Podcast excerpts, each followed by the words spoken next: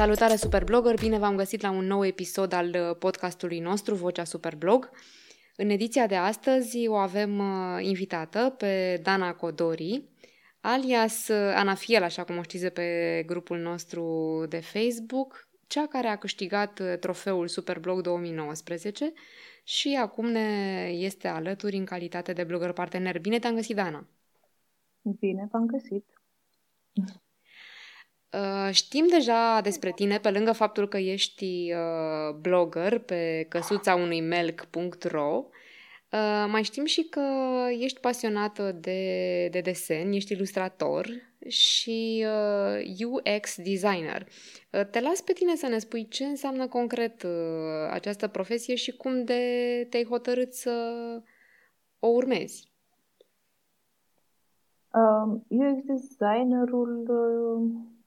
UX design-ul este despre experiența utilizatorului, user experience, cum se traduce. Este vorba despre interacțiunea utilizatorilor cu o aplicație sau un produs și cât de mulțumiți sunt utilizatorii de un serviciu. UX designerul analizează serviciile sau produsele și face tot posibilul să le îmbunătățească. Acesta creează prototipuri, proiecte, cere feedback de la utilizatori reali și testează produsele. Ok, uite, probabil că sunt pe recepție și unii reprezentanți de branduri care ar putea să învețe ceva din experiența ta pentru site-urile lor. Ne poți spune, nu știu, un truc, o recomandare pe care ar fi bine să o urmeze orice site pentru a oferi utilizatorilor o experiență mai plăcută? Fiecare site diferă. Contează foarte mult cu ce se ocupă și singura idee este să fii atenți la utilizatori, la ce vor să ofere și nu doar la câștiguri. De fapt, aceasta este ideea. În momentul în care utilizatorul este satisfăcut, va deveni fidel și prin acest mod va câștiga și compania. Cam așa funcționează. Nu trebuie să ne axăm doar pe câștigul propriu, ci să empatizăm cu cei cărora le oferim produse sau servicii. Desigur, și uite, dacă ne referim în special la magazine online, având în vedere că deja de mulți ani continuă să crească segmentul e-commerce. Acolo, bineînțeles, scopul comercial este acela de a face vânzări, dar dincolo de asta, nu știu, care ar fi măcar un mic gest pe care l-ar putea face pentru a-și ține utilizatorii aproape, pentru a-i fideliza? Este nevoie de un întreg proiect pentru așa ceva, pentru a urmări, nu știu, dăm exemplu, este un magazin care se axează mai mult pe partea feminină. Așa. Trebuie analizat modul prin care femeile sunt atrase de produsele de pe site. Totul diferă. Nu se poate da o rețetă exactă. Tocmai de aceea este o meserie și este ceva... Ar fi atât de simplu să funcționeze cu rețete, nu? Cum? Ar fi atât de simplu să funcționeze pe bază de rețete. Simplu. Depinde foarte mult stilul pe care îl oferă, vârsta, categoria de vârstă, totul. De exemplu, poate fi un site care pare vizual modern, dar să aibă haine care nu sunt îndeajuns de moderne. Iar atunci, cumva, aceste două lucruri se bat cap în cap și, bineînțeles, că nu atrage. Am întâlnit adesea astfel de magazine online prin care, da, ofereau vizual un aer modern și stylish și tot, dar produsele nu atrăgeau, sau prezentarea produselor. Bineînțeles, există strategii de marketing, dar asta nu ține chiar de un UX designer. Sigur, e o întreagă dezbatere pe tema asta. Sunt curioasă însă dacă pentru tine, ca femeie designer specializat în user experience, este mai ușor să înțelegi psihologia femeilor care ar face parte din targetul acelui magazin sau, nu știu, diferă în funcție de gen? Sau nu neapărat? Nu neapărat, chiar nu diferă.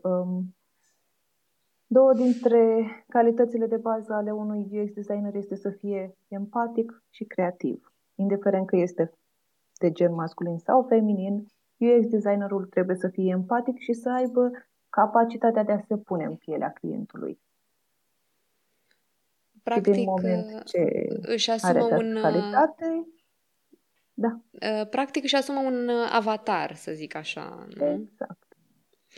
Da, sună foarte palpitant. Ai menționat mai devreme de creativ și constat că ești în pielea de om creativ și ca designer, și ca blogger, și ca ilustrator și probabil mai descoperim și alte valențe.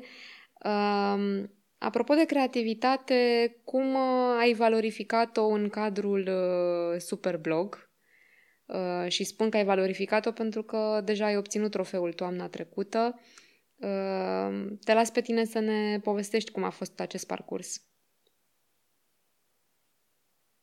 Am intrat în Superblog, am mai spus o picată din cer. Mi se părea foarte interesant blogging-ul, dar habar nu aveam despre ce este vorba. Pentru a câștiga trofeul, mi-am folosit exact calitățile de UX designer. Am analizat competitorii și am îmbunătățit calitatea, să spun așa. Am urmărit foarte mult, având în vedere că la prima participare am ieșit pe locul 30, și nu prea știam ce se întâmplă, doar scriam și am mers înainte. Pot să spun că câștigând trofeul după încă 2 ediții complete, am aplicat destul de bine calitățile acestea de a analiza.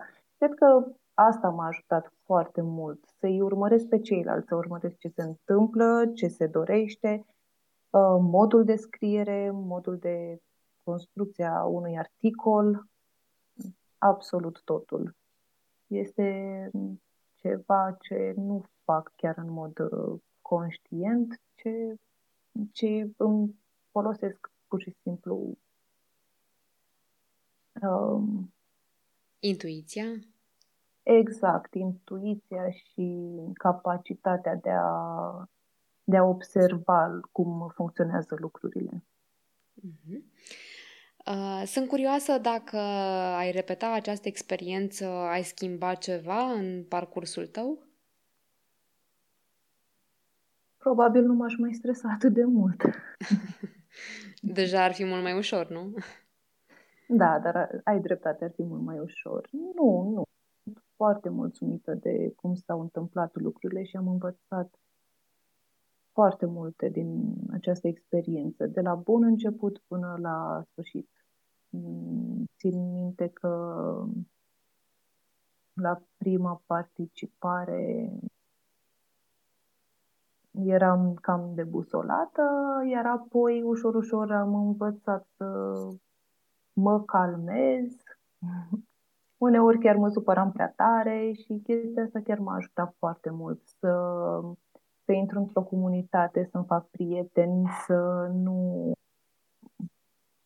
aș putea spune să nu reacționez impulsiv atunci când sunt supărată. Nu știu, cumva toate au venit de la sine și le-am luat ca atare.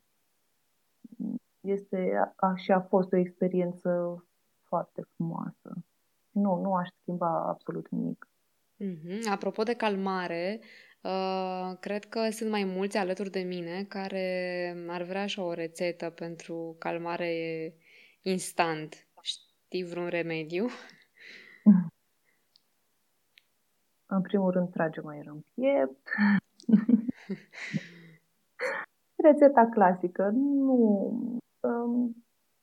Celor cu care am vorbit le-am spus că este bine să-și lase sentimentele cumva să fie simțite. Dacă ne oprim acel sentiment de supărare, s-ar putea să se întoarcă împotriva noastră. Putem observa felul în care ne simțim, ne putem accepta că suntem supărați și să rămânem cumva focusați pe scopul final sau să nu dăm frâul liber impulsivității. Pur și simplu să acceptăm situația și să vedem ce putem face pe mai departe. Cam asta ar fi. Fiecare are modul său de a se relaxa și trebuie să-și găsească exact acel punct care ajută în acest sens. Dar cu siguranță, dacă ne supărăm și ne enervăm și facem mare tantam, nu ajutăm. Aici e clar că suntem de acord. Apropo de concentrarea asupra scopului, la gala Superblog 2019 ne povesteai în discursul tău cum te-ai stabilit de la bun început să câștigi trofeul, l-ai desenat și l-ai visat și l-ai urmărit zi de zi pe toată durata competiției, adică 2 luni încheiate sau chiar un pic peste. Crezi că se aplică mereu legea atracției în orice situație? Legea atracției funcționează oricum. Credem sau nu credem în ea, există. Dar nu se aplică tuturor la fel. Exact asta este ideea. Mulți iau rețeta cuiva și încearcă să urmeze pas cu pas și văzând că nu se împlinesc lucruri, începe să spună că este ceva fals. Ok, fiecare trebuie să-și găsească propriul mod de a folosi legea atracției. Iar ceea ce a funcționat la mine este foarte posibil să nu funcționeze și în cazul altora. Însă, la baza acestei legi vor fi întotdeauna aceiași pași. În prima oară apare gândul, dorința, acțiunea și apoi încrederea. Trebuie, cumva, nu ne putem dori ceva fără să acționăm și fără să credem cu adevărat că se va întâmpla. Trebuie să avem încredere în noi chiar și în momentele cele mai dificile, mai ales în momentele cele mai dificile. Sau în momentele în care mintea încearcă să ne saboteze că nu suntem îndeajuns de buni. Atunci trebuie să ne păstrăm încrederea și să vedem, să fim cumva focusați pe scopul final. De fapt, care este scopul. Știi cum e vorba aia, am câștigat o bătălie sau am pierdut o bătălie, dar mai este până când vedem cine câștigă războiul sau cine îl pierde. Ei, noi trebuie să ne gândim că vom câștiga războiul chiar dacă am pierdut o mică bătălie. Cam așa funcționează legea asta, dar fiecare trebuie să fie, nu știu, atent la el însuși, la modul în care unora le merge scriind lucruri sau având bilețele în casă și citind în fiecare zi. Pentru alții funcționează doar imaginându-și sau ascultând seara și dimineața anumite, nu știu, lucruri. Fiecare trebuie să vadă ce funcționează la el. Cum ai acționat tu concret pentru a transforma acest principiu, această lege a atracției, astfel încât de la idee, de la dorință, să ajungi la rezultat? Ai avut o strategie concretă, exactă, de la bun început sau te-ai adaptat pe parcurs? Sau ambele?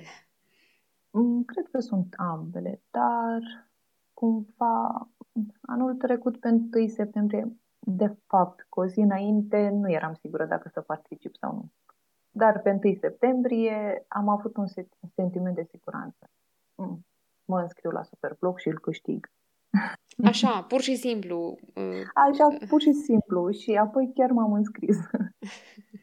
Și țin minte că i-am spus doar surorii mele că, de fapt, o întrebasem de o rochie. Eu nu prea mai mers la evenimente și mă gândeam, oare care mai fi moda în ziua de astăzi?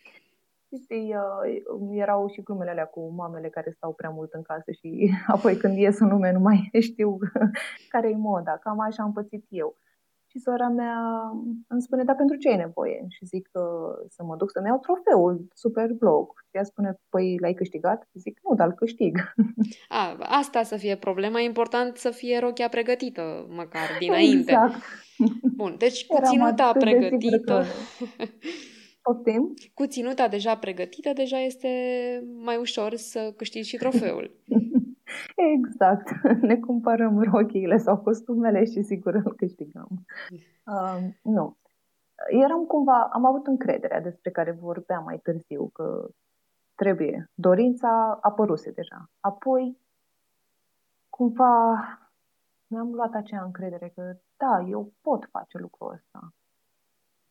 Și ce dacă în ediția trecută am fost pe locul 15?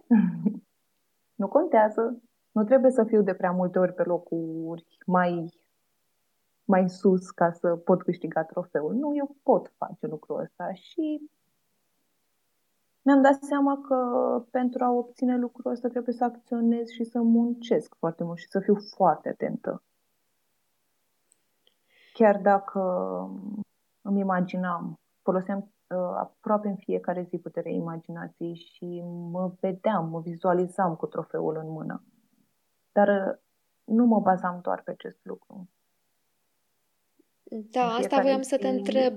Ce ai făcut diferit de la o ediție la cealaltă și în special anul trecut? Ce ai făcut diferit față de edițiile în care m-am documentat mai mult, am muncit mai mult. În luna aceasta, de când începe înscrierea până începe competiția, am luat absolut toți sponsorii la rând și m-am documentat. Și am căutat nu doar pe site-urile lor, ci și pe Google, peste tot. Pur și simplu le-am scris numele și am început să caut despre ei și mi-am notat. Am consumat un caiet întreg pentru chestia asta.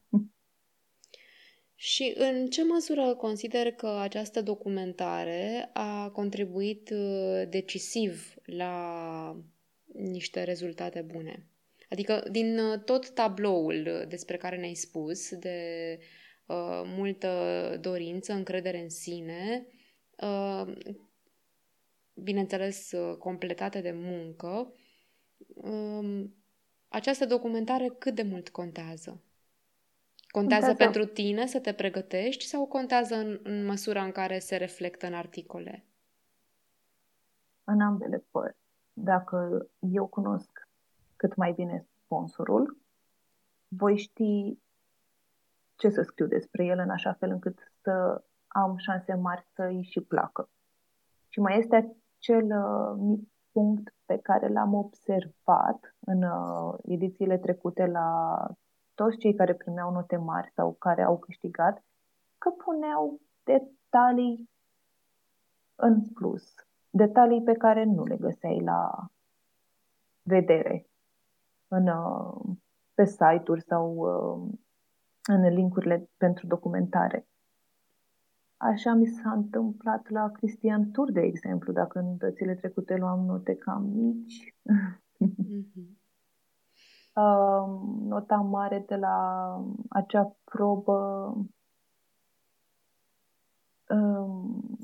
m-a bucurat foarte mult și mi-a dat de înțeles că într-adevăr contează să fii atent la detalii și să introduci într-un mod natural ceva în plus, ceva care să-i dea juratului de înțeles că într-adevăr ai muncit să faci acel articol. Și eu ce am pus în plus atunci vârsta celui care deține Cristian Tour. Cristian, cer scuze, i-am uitat numele de familie. Da, nici eu nu mi-amintesc, cred că... Și cumva trebuie să mergem undeva înapoi în timp și singurul lucru pe care l-am scris în plus a fost vârsta aproximativă din acel an. Ceea ce nu vom găsi pe site-ul Cristian Tour, dar dacă căutăm și pe Google detalii despre sponsori, despre cine deține compania sau, nu știu, mai sunt știri pe tot felul de site-uri despre... Trebuie cumva să plecăm dincolo de acele link-uri care sunt date în brief. Să mergem un pic mai departe, dacă vrem să avem ceva în plus. Așadar, ai încercat, de fapt, să intri în pielea juratului, cumva. Și aici sunt foarte curioasă să aflu părerea ta despre cum ar trebui să decurgă jurizarea, ce crezi că este important de urmărit atunci când ești de partea cealaltă, juriu. Mi se pare dificil și de partea cealaltă, deși nu am fost în pielea unui jurat până acum, dar cred că pot empatiza. Așa, bun, da. Să zicem că o să ai, nu știu, niște 10 bune de texte, știu și eu, 60, 80, 100 poate, de articole, ceea ce înseamnă 100 de blogări, care mai mult sau mai puțin, atât cât a reușit fiecare, s-a documentat, a depus muncă, efort, imaginație. Cum procedezi în așa fel încât să-și simtă fiecare muncă apreciată? Și în același timp, desigur, să respecti criteriile din brief. Păi, cred că ar fi destul de dificil să aleg, dar articolele muncite se văd foarte bine de la bun început față de cele scrise doar așa, să fie scrise. Și cumva, cred că și jurile își dau seama care articole sunt scrise pe fugă și care sunt cât de cât muncite și cumva fac o selecție. Apropo aici... de pe fugă, înțeleg că timpul este un factor decisiv pentru a obține un articol reușit. Cam cât dura în cazul tău să participi la o probă? Câteva ore, chiar și 5-6 ore, depinde. 5-6 ore ori, pentru a scrie. Da, uneori vreau și a doua zi la un articol. Am înțeles. Asta după ce aveai deja documentarea făcută înainte sau intră și documentarea în acest timp? Documentarea despre sponsor era făcută dinainte, așa cum am spus. Dar nu, eu luându-mi notițe în acea lună liberă, m-a ajutat foarte mult să nu îmi pierd timp atunci când trebuia să scriu un articol, pentru că pur și simplu mă duceam pe notițe și alegeam ce mi era benefic în funcție de cerința sponsorului. Și asta m-a ajutat foarte mult. Sau scriam pur și simplu unde pot găsi lucruri pe acel site, ca să nu mai stau să caut detalii atunci, pe moment. Pentru că în edițiile trecute chiar petreceam foarte mult timp făcând lucrul ăsta și cumva oboseam foarte tare și nu mai dădeam același randament când urma să scriu. Așa că a contat foarte mult. Și da, este nevoie de timp, dar dacă ne organizăm cumva, dacă concurenții se organizează, depinde ce vrea fiecare. Unii vor doar să câștige premii, alții vor să obțină cel mai bun loc, alții vor trofeul. Depinde de fiecare. Cred că așa se observă și energia pe care o pun. În cazul tău, fiind și blogger, și mamă, designer de UX, experiența utilizatorului, îmi dau seama că probabil ai un program încărcat și de aceea aș vrea să ne spui cum te organizezi tu în așa fel încât să îți folosești timpul cât mai productiv. Și ce crezi că i-ar ajuta de fapt pe concurenții care aspiră la podium din acest punct de vedere al organizării? Sincer, nu prea mă organizez. Asta nu cred. Serios, cumva, cred că am scris în articolul de după gală că o calitate este să fii flexibil, maleabil, să te poți adapta. Eu asta fac, mă adaptez în funcție de situații. Dacă mi-aș propune un program, ok, dimineața la 7 mă trezesc și până la 10 fac asta, nu mi-a reșit. Deci nu mi-a reșit. Întotdeauna când mi-am propus să fac lucrul ăsta, s-au întâmplat altele și mai tare m-am supărat. La mine fiecare zi este așa, mă adaptez în funcție de situații. Așadar, flexibilitate. Exact, flexibilitate și cumva mă simt relaxată făcând lucrul ăsta. Pentru că nu simt presiune. Dacă mi-aș face un program, m-aș simți presată de orele care trec sau de orele care urmează să vină sau nu știu, eu așa funcționez, dar sunt oameni care funcționează pe un program strict. De aceea spun că nu există o rețetă. De fapt, cel mai sigur mod de a obține ceva este să te cunoști pe tine însăți. Să te observi și să fii sincer cu tine, cu modul în care tu funcționezi. Nu putem citi rețeta cuiva anume fără să luăm în considerare că acel om este diferit de noi. Și nu cred că ar fi corect să spun superblogorilor sau oricui, faceți ca mine pentru că așa este bine. Nu. Cel mai corect este să le spun să se descopere pe ei și să fie sinceri cu ei, cu modul lor de a fi și să își scoată în evidență calitățile. De fapt, am avut o idee despre calități și defecte, mi-am dat seama că s-ar putea să nu existe calități și defecte. Pot să dau din nou exemplu de UX designer. Faptul că înainte la mine părea un defect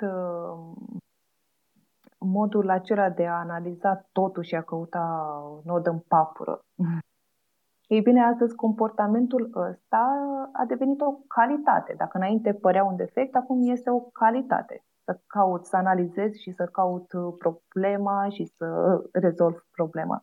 De fapt, aș putea spune că există situații în care ne folosim în mod eronat personalitatea și ceea ce ne definește. Și tocmai asta trebuie să facem, să folosim ceea ce avem în așa fel încât să ne poată ajuta. Pentru că putem spune despre un om că este bun, dar sunt situații în care bunătatea aceea nu prea ar funcționa, în care un om ar trebui să fie ferm, nu bun și blând. Înțelegi la ce mă refer? Da. Sigur, calitățile așa. Potrivite în contextul potrivit. Exact, pentru că chiar și bunătatea poate deveni un defect dacă nu este folosită când și cum trebuie.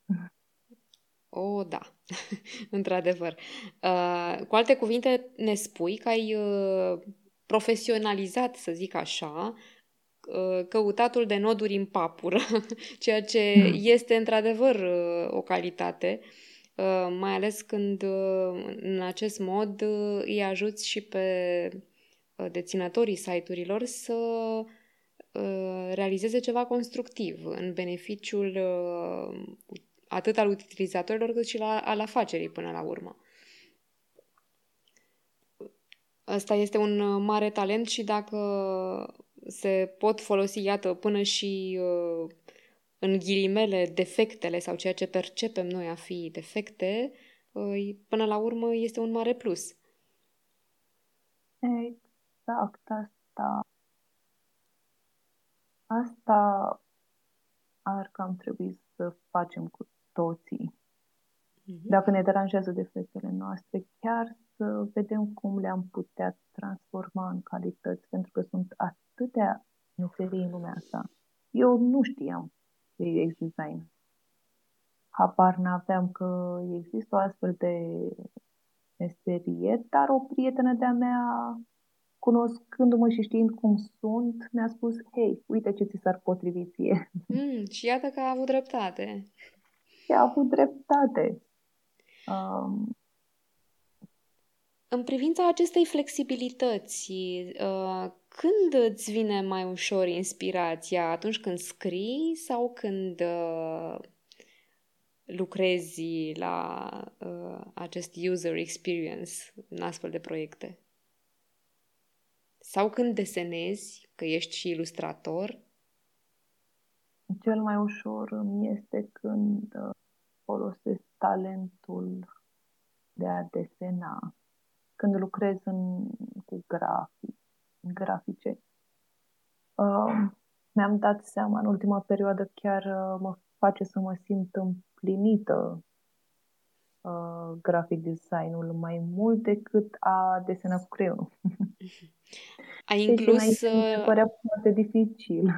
Da, ai inclus niște desene inclusiv în articolele tale pentru diverse probe din Superblog, în toamna trecută cel puțin. Consider că a contat acest lucru în ecuația generală? Adică cât de important a fost partea asta grafică? Au contat imaginile vizuale și chiar contează în articole, pentru că ajută la la traseul pe care îl parcurge cititorul și, de fapt, atunci când deschidem un articol. Și asta este, pot să mă întorc înapoi la jurii. Pe lângă poveste, pe lângă text, sunt sigură că ei urmăresc și modul în care este aranjat articolul și cât de mult iese în evidență partea aceea unde apar ei. Și pentru a nu exagera cu scoaterea în evidență a sponsorului, pentru că un advertorial nu este despre a lăuda pe cineva, ci pur și simplu a integra și a prezenta într-un mod plăcut și ușor cititorului ceva anume. Elementele, imaginile pot ajuta în acest sens. Și este o strategie nu doar simplă, dar și aproape sigură. Depinde și cum arată imaginile. Să fie cât mai simple, elegante, depinde de sponsor. Dacă este un sponsor care oferă servicii pentru copii, logic trebuie să punem ursuleți și inimioare și fluturași și orice. Da, mi se pare foarte interesant că tu, practic, poți folosi această experiență din proiectele de user experience pentru a oferi inclusiv cititorilor tăi o modalitate mai facilă, mai plăcută de a-ți parcurge articolele. Și, de fapt, plecând de la sistemul ce a fost mai întâi oul sau găina, sunt curioasă dacă ai început cu propriul blog să practici, să zic așa, ceea ce se numește user experience sau invers, mai întâi ai făcut acest lucru pentru alte site-uri și apoi le-ai implementat și pe blogul tău. Am început cam din toate părțile, de fapt. Am făcut asta înainte de a intra în lumea aceasta UX design-ului. Dar era un efort conștient sau mai degrabă intuitiv? Nu, a fost intuitiv. Am urmărit exact experiența utilizatorilor, fără să-mi dau seama că fac lucrul acesta. Chiar, cum să spun, am folosit invidia constructivă, dacă aș putea spune așa. Ce înseamnă invidia constructivă? Îi urmăream pe cei care reușeau și îmi doream să am aceleași rezultate sau să ajung la același nivel, dar fără să le port pică. Și aceasta este invidia constructivă, să-mi doresc să am o parte din ce are celălalt și să văd ce aș putea învăța de la el. Nu să văd cum i-aș putea pune bețe în roate ca să cadă și să fie cam la același nivel. Nu, de fapt, invidia constructivă ne ajută să evoluăm și să apreciem munca altora în așa fel încât să reușim să învățăm de la ei. Nu să-i invidiem într-un mod care ar putea afecta de ambele părți. Mie mi se pare foarte frumos să găsesc oameni pe care să-i apreciez și să îi urmăresc, să văd ce pot lua bun de la ei și nu să-i copii, ci pur și simplu să văd cum pot integra în felul meu de a fi ceea ce ei exprimă și ceea ce ei oferă. Pentru că, de fapt, despre asta este vorba. Ce apreciezi cel mai mult la ceilalți? Cei pe care îi urmărești în mod deosebit și de la care simți că ai de învățat? Adică, să zicem, care ar fi obiectul invidiei constructive? Depinde de la caz la caz. Toți sunt atât de diferiți și... Dar în cazul tău, ce ei, nu știu, dă-ne niște exemple. Păi, uite, îți dau exemplu de la câștigătoarea trofeului din 2018, o pisică neagră. Așa. La ea am observat că trebuie să muncești destul de mult și să pui suflet în ceea ce faci. Știi că a avut acel articol, cred că pentru Vindem Ieftin, așa, cu casa Mântuleasa sau undeva pe acolo. Cred că era, da, mi-amintesc articolul despre care spui. Dacă nu mă înșel, cred că era la o probă de arhitectură, poate propusă de AIA Proiect. S-ar putea, da, cred că la AIA Proiect a fost. Mhm. Bine, la care a și câștigat, dacă nu mă știu. Da, a și câștigat. Ce a făcut Georgiana atunci? A ieșit din casă, s-a dus și a făcut lucruri și a acționat în modul ăla de... Cumva a pus suflet, chiar s-a dus la fața locului sau chiar a găsit modul prin care să adune, să facă altceva. Nu doar să... Practic... Putea fața laptopului și să scrie, nu știu, niște informații de pe Wikipedia, putea să găsească detalii și pe acolo. Dar ea s-a dus acolo. Așa și este, chestia asta pe mine m-a inspirat, să știi că și eu am ieșit din casă în timpul competiției, doar că n-am găsit ce căutam la Honda. Am vrut să mă duc și să caut mașina și să o conduc. Doar că nicio reprezentanță din zonă n-a avut-o. Of... Și cumva mie Georgiana m-a inspirat atunci determinare.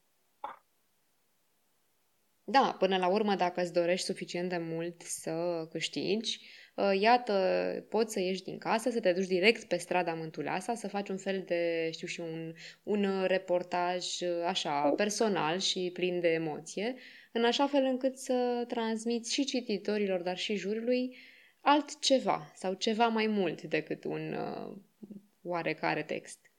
Îți dai seama că ea, fiind acolo la fața locului, altfel a transmis totul.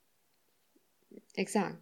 Exact, chestia asta este să faci altceva. Și tot ea a spus la gală, am urmărit-o live, a spus că știi... Întotdeauna mi-am lăsat deoparte primele 2-3 idei pentru că s-ar putea ca și ceilalți să aibă aceleași idei. Și lucrul ăsta l-am înțeles. Da, ok, geniile gândesc la fel. Știi că este vorba.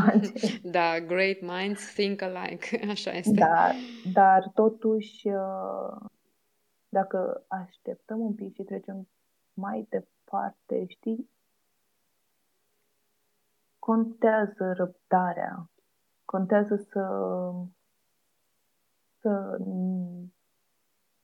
să căutăm un pic, să săpăm un pic înainte de a scrie un articol. Cred că a funcționat și chestia asta pentru că și eu am renunțat la primele idei, la prima idee. Pe a doua am scris-o. Uneori era dificil să ai mai multe idei pe același subiect. Da, pentru că mi se păreau foarte tari unele dintre ele. Da. Deduc din exemplul pe care ni l-ai dat că există această invidie constructivă, cum o denumești, și în cadrul Superblog și în cadrul comunității noastre. Dacă ar fi să le recomanzi ceva blogărilor, poate începători, nu neapărat începători în general, ci începători în competiție, ce le-ai recomanda? Ce îi sfătui acum, înainte de a începe o nouă ediție de toamnă? Să urmărească cu atenție competiția și tot ce se întâmplă înainte de a face judecăți de valoare. Este foarte ușor să ne dăm cu părerea despre ce se întâmplă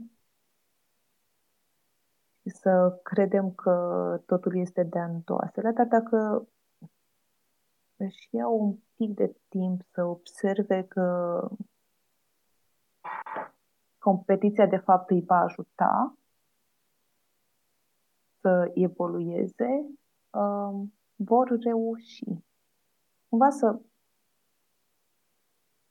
meargă înainte și să învețe de la ceilalți, să observe,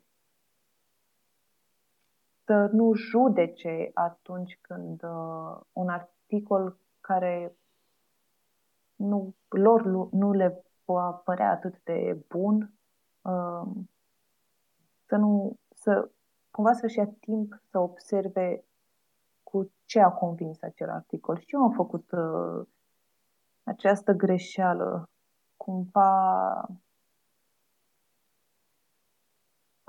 Care greșeală? Să observ, nu reușeam să înțeleg subiectivitatea juriilor. Și în loc să înțeleg că nu este vorba despre participant, ci despre ceea ce a plăcut juriilor, treceam peste acea parte de a învăța de acolo ceva. Întotdeauna putem învăța din absolut orice lucru. Indiferent că articolul câștigător ni se pare bun sau mai puțin bun, trebuie să nu o facem să pară personal, cumva să-i apreciem pe cei care au scris acel articol și să încercăm să vedem un pic mai departe de furia aceea de moment că nu n-au câștigat ei sau că nu au luat o notă mai bună ei. Da, care nu aduce nimic constructiv până la urmă. Exact, nu le va aduce nimic constructiv și îi va bloca într-un fel, îi va ține pe loc. Nu este. Cam în capcana asta cad mulți începători. Au impresia că va fi ceva foarte ușor și că Superblog-ul este foarte ușor. Ce ușor este doar să scriem și atât. Nu. Nu e vorba doar despre a scrie și atât. E un pic mai mult. Da, și rămâne să descopere fiecare până la urmă în ce măsură îi se potrivește competiția și cum o pot valorifica experiența participării în beneficiul lor. Pe final de podcast, Dana, te rog să ne mai spui doar ce planuri are Dana Codori în blogging, dar nu numai, în orice. Deocamdată am început un curs, voi începe un curs de graphic design pentru a obține câteva certificări. Blogging-ul face o pauză pentru o scurtă perioadă de timp, pentru că am de învățat alte lucruri și trebuie să-mi pun energia spre altele. Fac tot posibilul să mai scriu. Dar deocamdată mă ocup doar de crearea de ilustrații, de câteva proiecte micuțe și cărțile despre care am vorbit la gală, poveștile pentru copii au fost traduse, dar stau deocamdată își caută editura perfectă, editura cea bună. Da, iată că mai sunt și alte subiecte pe care merită să le abordăm. Noi așteptăm cu drag vești de la tine. Sperăm să-și găsească și editura și cititorii pe hârtie, așa cum merită. Între timp, te urmărim cu drag pe casutaunuimelc.ro și îți ținem pumnii cu toate proiectele noi. Suntem convinși că o să auzim numai de bine. Mulțumesc! Și... toate vor fi la timpul lor. Am învățat să am răbdare. Dacă tu mă întrebai cu ce m-a ajutat competiția, m-a învățat să am răbdare și să nu mă mai grăbesc. Iar ăsta este întotdeauna un câștig, zic eu. Exact. Îți mulțumim tare mult pentru implicare și pentru tot ce ne-ai destăinuit astăzi, Dana. Pe voi vă invit, dragi ascultători, să o urmăriți pe Dana Codori, așa cum vă ziceam, și pe casutaunuimelc.ro, dar ne găsim și pe grupul nostru de Facebook. Până la noi vești, să auzim numai de bine! Vă mulțumesc și salut toți blogării! Toate cele bune!